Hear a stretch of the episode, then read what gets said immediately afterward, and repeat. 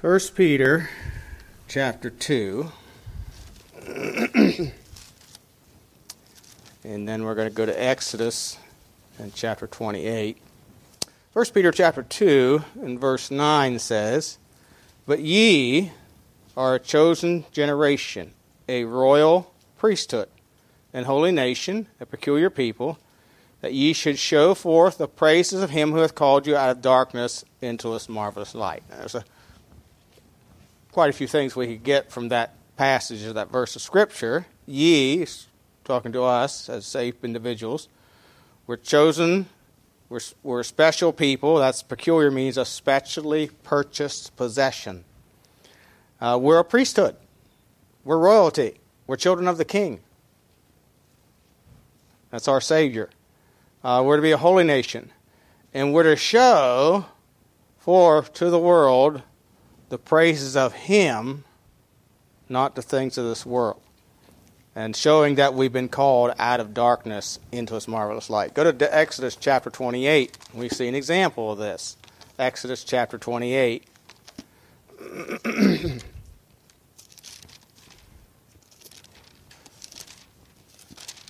Exodus 28, verses 1 and 2 says, Take thou unto thee Aaron thy brother, and his sons with him, from, from among the children of Israel. They minister unto me in the priest's office, even Aaron, Nadab, and Abihu, Eleazar, and Ithamar, Aaron's sons. Thou shalt make holy garments for Aaron thy brother, for glory and for beauty. Look, drop down to verse 40, verse 39. Thou shalt embroider the coat of fine linen, thou shalt make the mitre of fine linen, the mitre was the hat, and thou shalt make the girdle of needlework. For Aaron's sons thou shalt make coats, and thou shalt make for them girdles and bonnets, shalt thou make for them for glory and for beauty. Thou shalt put them upon the Aaron thy brother and his sons with him, and shalt anoint them, and consecrate them, and sanctify them, that they minister unto me in the priest's office. So tonight we're looking at dress, and how we ought to dress that is pleasing to the Lord, in a way that is pleasing to the, to the Lord. And so I have three main points, and they are projection, distinction, and protection. Projection, distinction, and protection. And these are some ways, some principles we see in the scripture of how, as God's people, as a holy people, it's been set apart from the world, saved out of the world, from the corruption of the world, we ought to look different.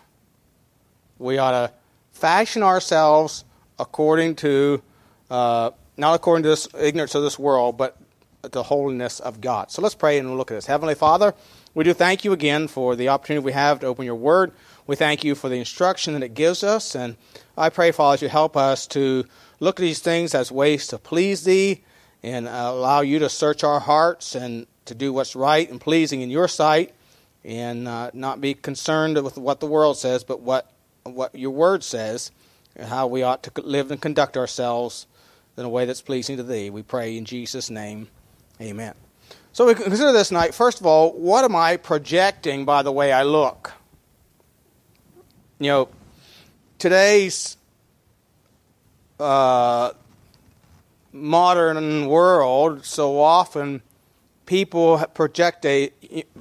Well, let me say it this way any way you dress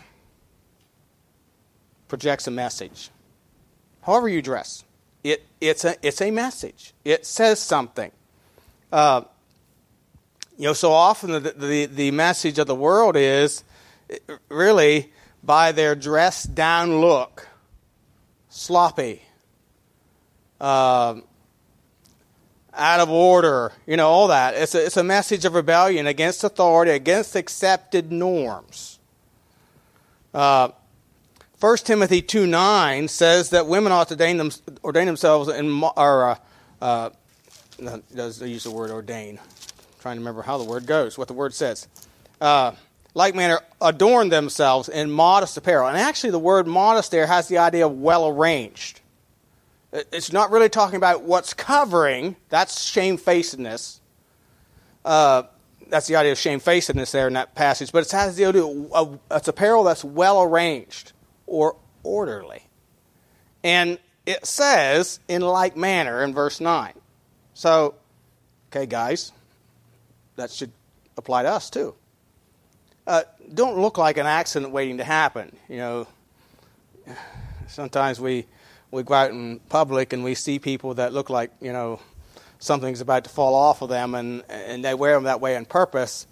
Uh, that should not be the way we appear or look, or that shouldn't be the message what we want to give to the world. So, you know, the thing we need to ask ourselves: uh, what kind of message, or what kind of people, what kind of message are we giving to a, to the world with our dress? Uh, in 1 Peter chapter 1, 1 Peter chapter 1, to give you a little background of chapter 2 that we just read in verse 9. 1 Peter 1, verse 13, it says, Wherefore gird up the loins of your mind. By the way, this starts in the mind. Everything starts with the mind. You know, we're to renew our minds. So we need to change the way we think. From when we were saved or out in the world, we need to change the way we think to what God thinks and bring it into line with what God thinks. So gird up the loins of your mind, be sober, hope to the end for the grace that is brought unto you at the revelation of Jesus Christ as obedient children, not fashioning yourselves according to the former lusts in your ignorance.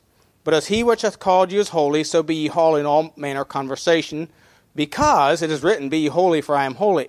If ye call on a Father who without respect of persons judgeth according to every man's work, pass the time of your sojourning here in fear. Now you need to pass the time of your sojourning, you're living here on earth, in the fear and reverence of God.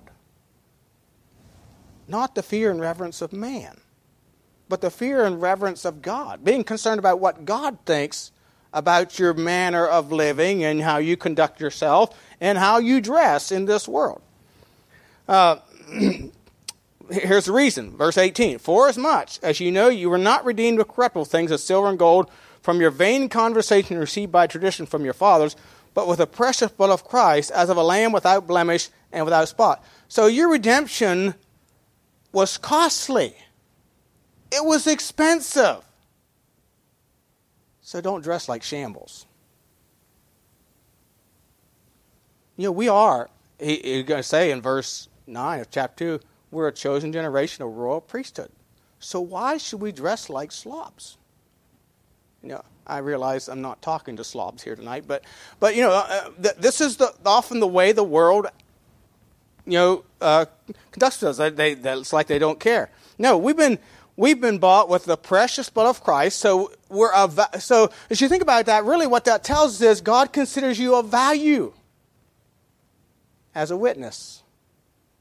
So conduct yourself in a manner and dress yourself in a manner that is that shows that you are respectable and of value. Now, where you go is going to determine somewhat how you dress you know, you're not going to wear your Sunday clothes to go to the barn to to uh, check birds or or go to the work at the city of Raleigh necessary or you know or uh, or open a septic tank or, or or you go to a construction site you're not going to wear your Sunday clothes to do that. You know you to dress the part but but but wherever we go we can look in order.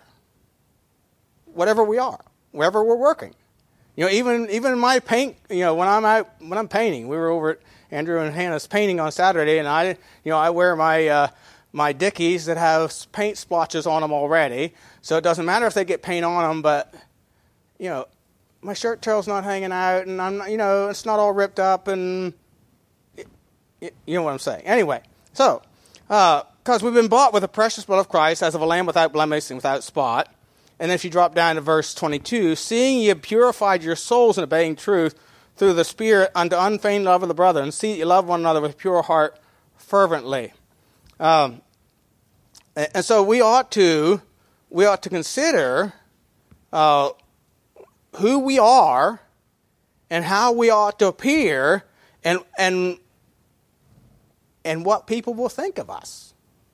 What we project to the world by the way we dress, by the way you fix your hair or comb your hair, uh, just the way we appear.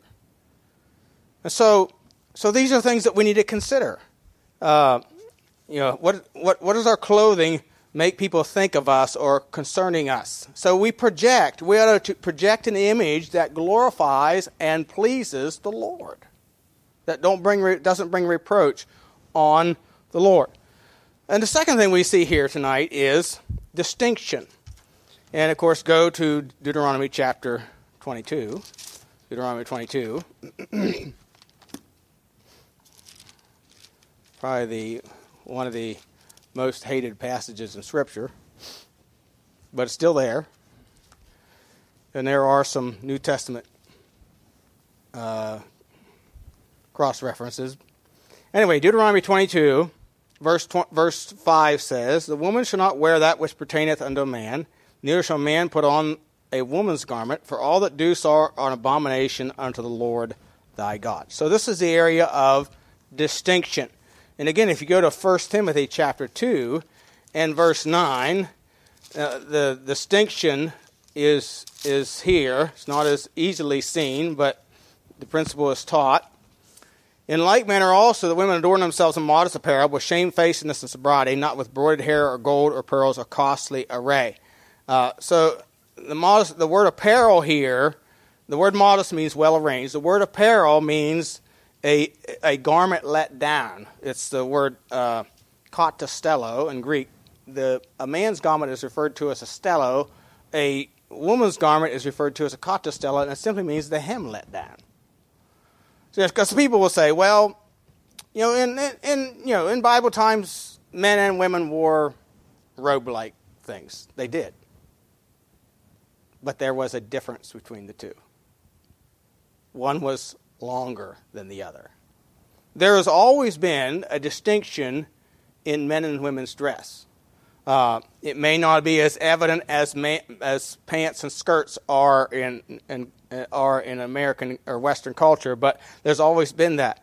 Uh, so you know this is and this is a and something will say, well, that's under the law. Well, this remember note that it says this all that do so are an abomination unto God. This is a moral law. It's something that offends God. When he was giving the when when Moses under inspiration, of course, the Lord gave the dietary laws, for example, he said that certain meats were an abomination unto you. He didn't say it was an abomination unto God. He said it was an abomination unto you.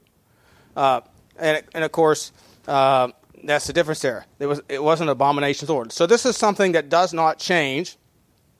And, and uh, you know, other things that are abomination unto God, sodomy, prostitution, unjust weights, uh, dishonest business practices, making in light, all those things are an abomination, Lord, just like, and those things are eternal. It, the, God hasn't changed his mind on those. Neither has he changed his mind about a distinction between men and women. Now, there are two areas given in the Bible that men and women should be distinct from each other and display that distinction. The other area, of course, is hair. Look at 1 Corinthians chapter 11. 1 Corinthians chapter 11. 1 Corinthians 11. And verse 3 says, I would have you know that the head of every man is Christ, the head of the woman is the man, and the head of God, Christ is God. Every man or man praying or prophesying, having his head covered, dishonoreth his head. Every woman that prayeth or prophesieth with her head uncovered dishonoreth her head. For that is even all one as if she were shaven. For if the woman be not covered, let her also be shorn. But if it be a shame for a woman to be shorn or shaven, that means to cut her hair short, let her be covered. In other words, put a veil over it. Um, or wear long hair. For a man indeed ought not to cover his head, for as much as he is the image and glory of God, but the woman is the glory of the man. So the man ought not to cover his head with hair. We're going to get more descriptive here as this goes on, but he ought not to cover his head with hair.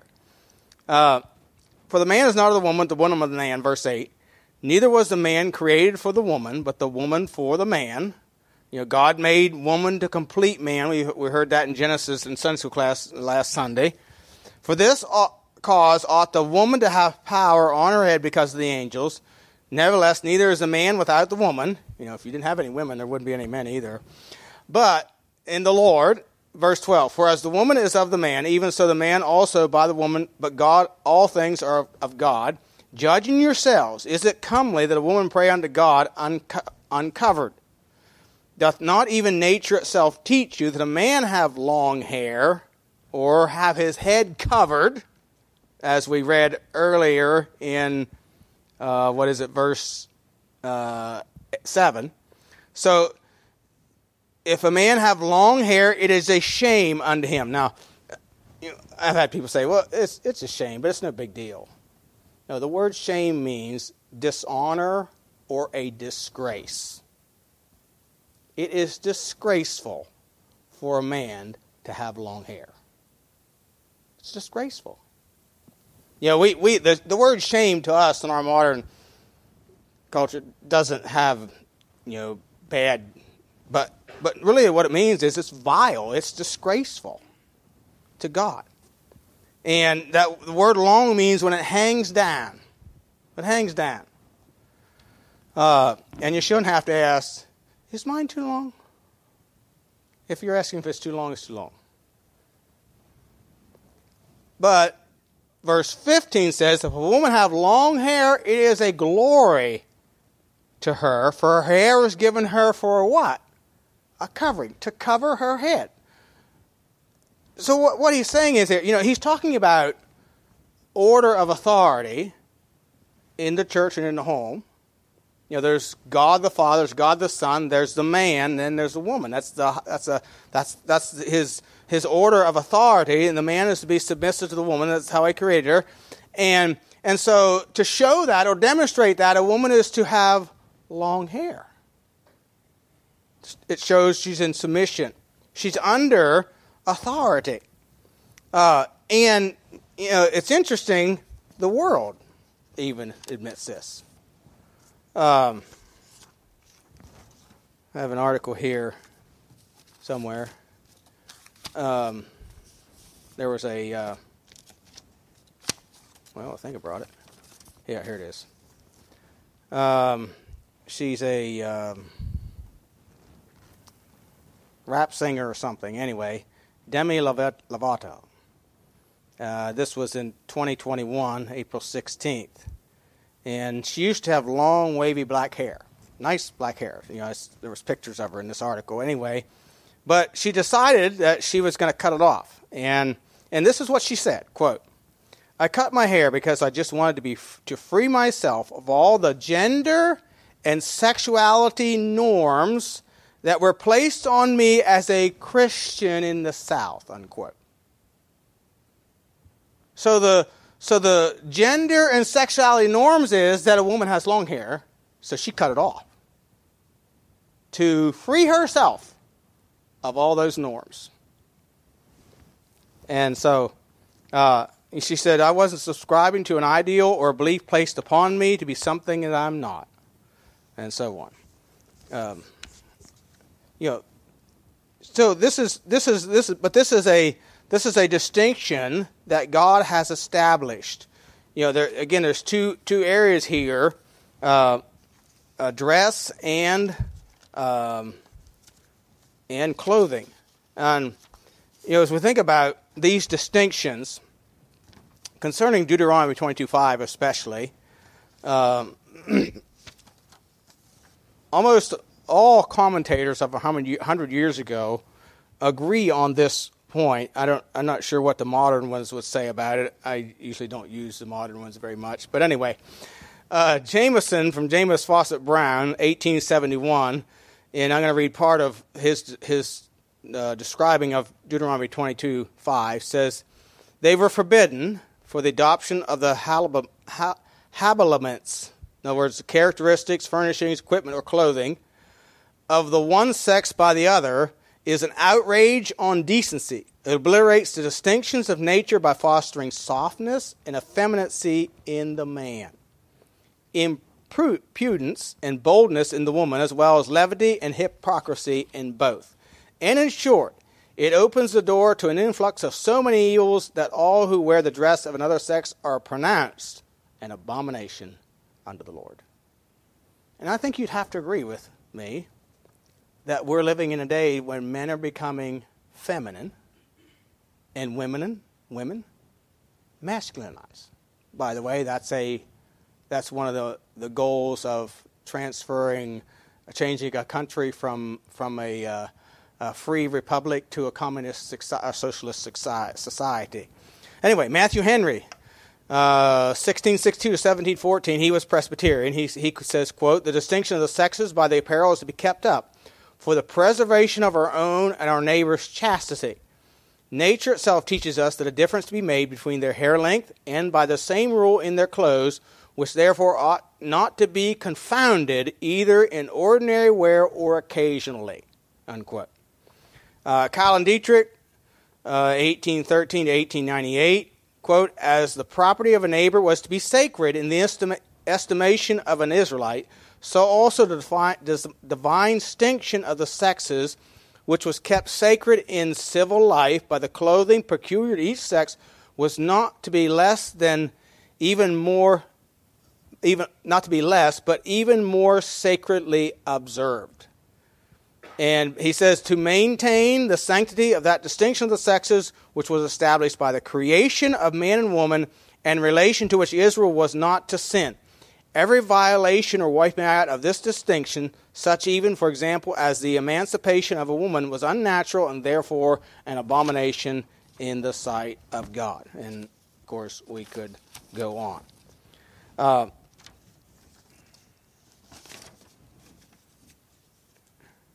So, distinction. You know, God wants to maintain a distinction. You know, to, to blur the lines of distinction causes confusion. I'm sure you've had the same experience that I've had on occasion where you you're out in public and you see somebody from a little distance and you can't tell what it is. Whether it's a man or a woman. It could be either or. Um, yesterday, not yesterday, I think it was yesterday, I was in the post office. And there was this thing standing at the counter with its back to me, and it talked like a woman. But the size of it told me it wasn't a woman. I mean, it was six foot, probably two at least. And although it was broader at the hips than it was at the shoulders, yet I thought that doesn't quite look like the physiology of a woman, you know. And, uh, and but you know, you're talking to the lady there behind the counter, and then when it turned around, even though it was over, overweight, it, you've seen pictures, I'm sure, of Biden's um, health secretary, the the transgender man. Uh, with blonde, nice long blonde hair. Well, that's what he reminded me of. That's what I thought. Ugh. It was sickening. Sickening. Here's an effeminate man, and it's sickening. It's sickening. And one of the commentators, I think it was one of the commentators, said, "Oh no." Um, in in uh, David Cloud has a book out called uh, "Biblical Guidelines for Clothing," and and in that book, uh, one of the things the author, who was Bruce Pastor Bruce Lackey, said that that what it does is it it it uh, makes men effeminate and destroys the the hunter, the protector image. You know, uh, losing this distinction uh, between uh, uh, sexes. Uh, so so there, there, God wants a a distinction. By the way, it was divinely ordained. He's the one that set it in place. He made them male and female, and there is to be a distinction there. Uh, the third thing that we see is protection. Look at Matthew 5 and verse 28. Matthew chapter 5 and verse 28.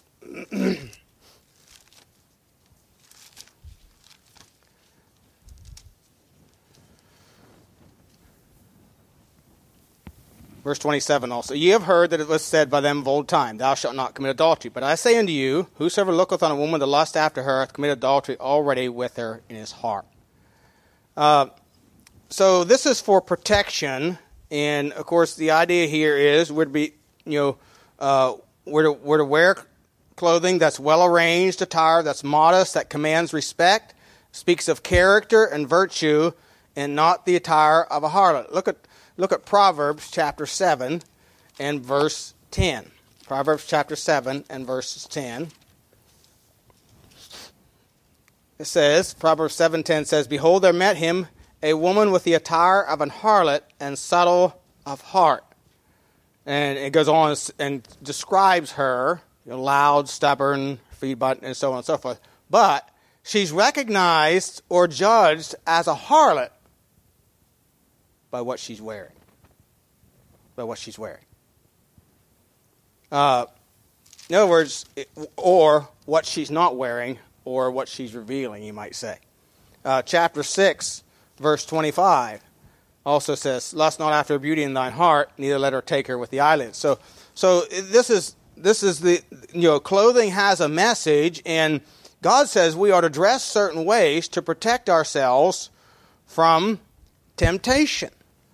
Uh, you know, a mini skirt has a message, a very vivid one. Uh, you know, we're, this is for, for ladies, this is protection from being objectified as an object for sexual gratification.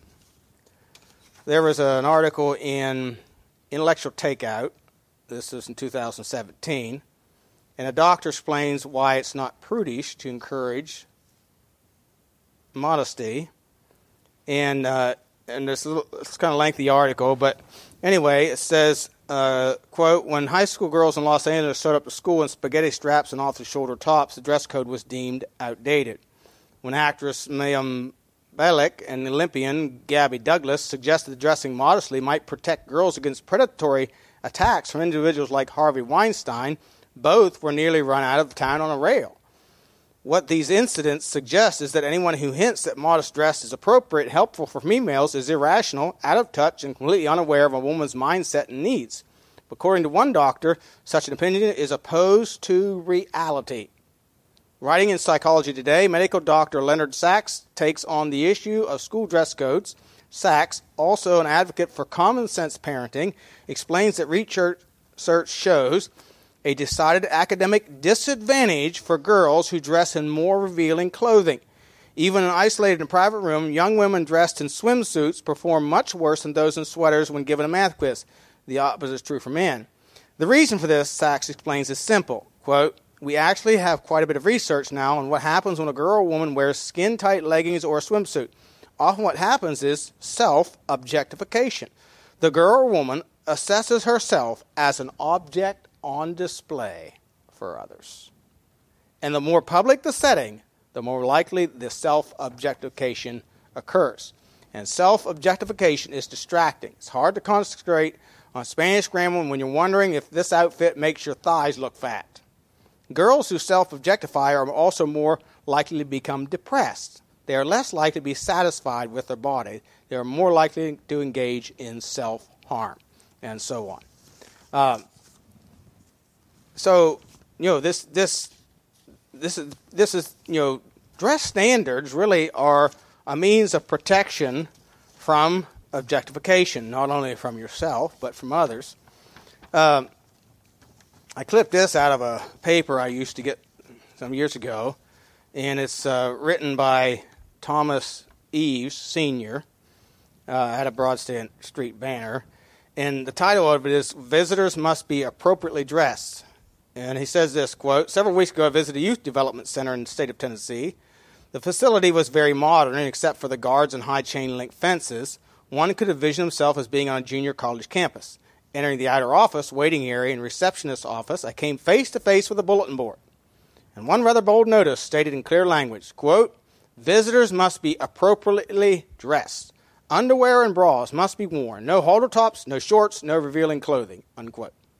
I commented to our guide about this notice, and he said, Inappropriate clothing causes problems. I thought to myself, the world recognizes what some Christians fail or refuse to see. Truly, some of those in the world are wiser than some in the church of our Lord. Members of the body of Christ often feign ignorance and ask, Well, just what is modest? The world replies, halter tops, shorts, revealing clothing is immodest, inappropriate dress. And inappropriate clothing causes problems. And that it does. And so, you know, the reason we put up fences or put fences in the mind of our children is for their protection. God puts fences in His Word for our protection. They're for our protection. And, you know, these guidelines that He give us in this, in this Word, you know, uh, not only protect us, but will help us to glorify Him and not pattern ourselves after the world. If you go to 1 Peter chapter 1 again, it says, And not fashion yourself according to the, uh, the things, the, the world, or the fashions, or the lusts, uh, former lusts in your ignorance. But as he which has called you is holy, be ye holy in all conversation. So, so we are, we are, we are to be seen. Uh, we are not to be seen to please men, but we are to be seen to please God. Please God. Now, you might ask, well, what will it make, a question we need to ask is, what will it make others think of me? Uh, what will make others think of me? In, uh, in this book, pages 14 uh, and 15, page 15, the writer quotes from McCall's magazine, which, by the way, is not a Christian magazine. I don't even know if it's still in print, but but the title is What Your Intimate Behavior Says About You. And, and this is pretty plain. He, and he goes on, he, he quotes, the article says this, quote, The female legs have also been the subject of considerable male interest as sexual signaling devices. The more exposure of leg flesh has been sufficient to transmit sexual signals. Needless to say, the higher the exposure goes, the more stimulating it becomes for the simple reason that approaches the genital zone. Uh, and he goes on to say, quote, the first way to accentuate is to employ articles of clothing which underline the nature of the organs hidden beneath them. And for, for the female, this means wearing trousers. Again, this is out of McCall's magazine. Uh, so you can the way to emphasize the nature of the organs of the body is by wearing clothing, trousers, shorts, or bathing costumes that by their tightness reveal. Um, you know, getting back to what people think about me, or how do I think about myself, or what my what my appearance, how does it make me think about myself?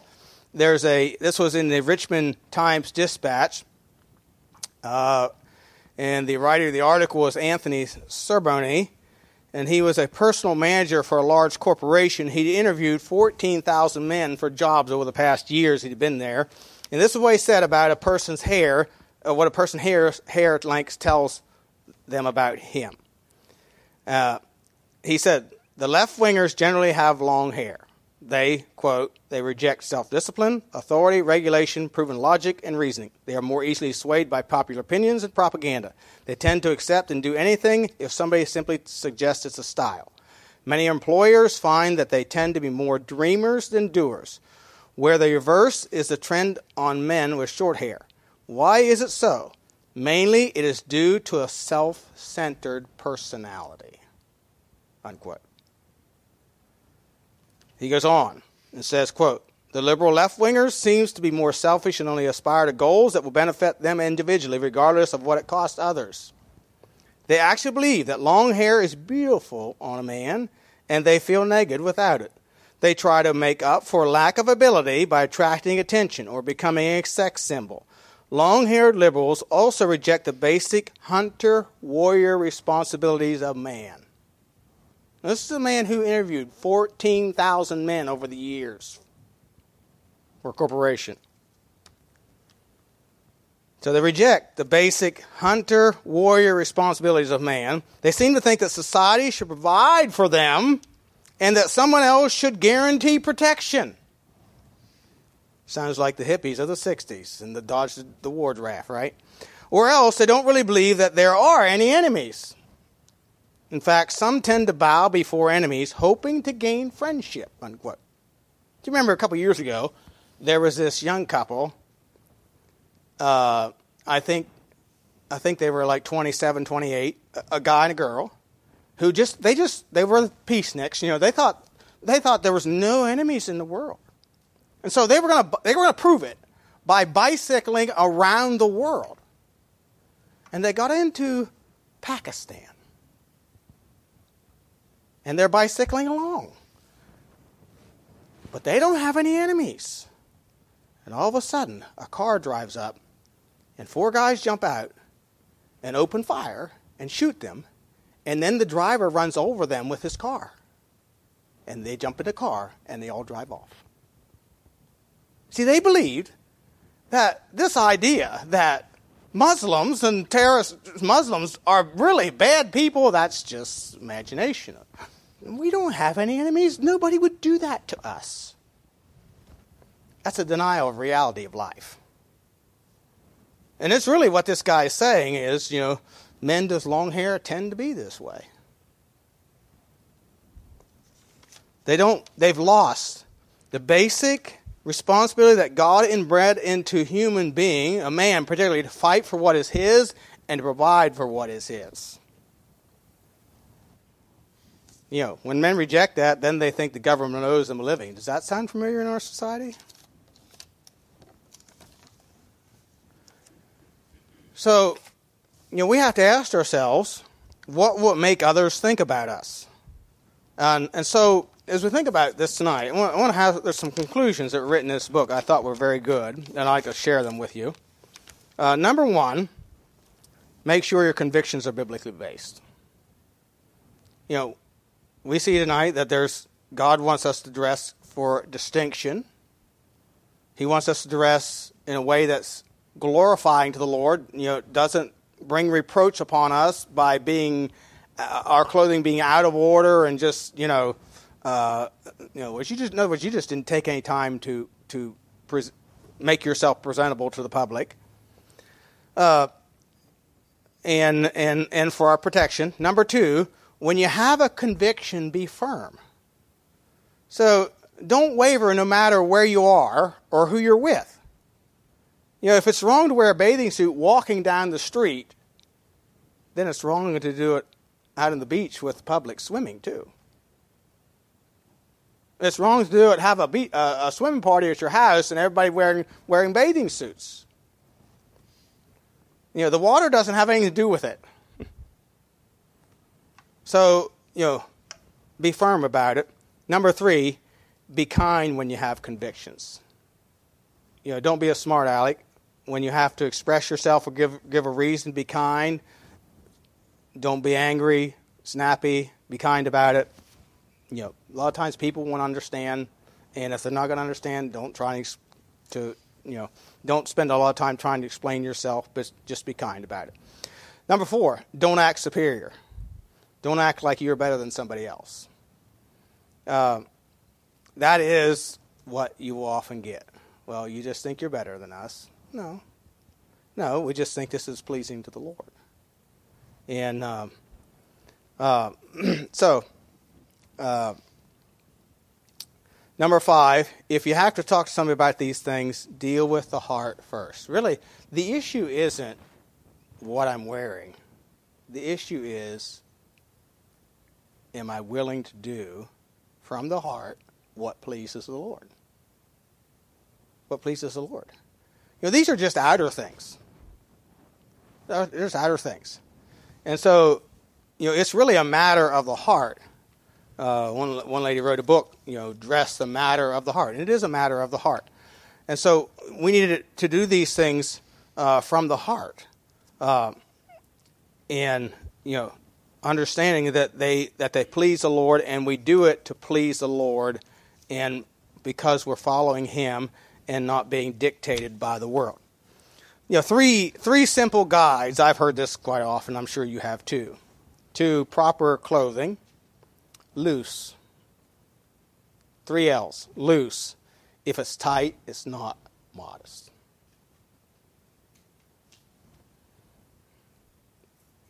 That's general rule. It's tight, not modest. Long, uh, both north and south. Let me explain that. It should cover the knee, and it should cover enough up to the neck to cover, uh, especially you ladies, cover cleavage. So, so both long, both north south. You know, and we get that from Isaiah 47 where it says "make bare the leg," and it's talking about above the knee. Um, um, they were to make breeches for Aaron and the priests so that they went up the steps into the altar, their thighs would not appear. So they were covered.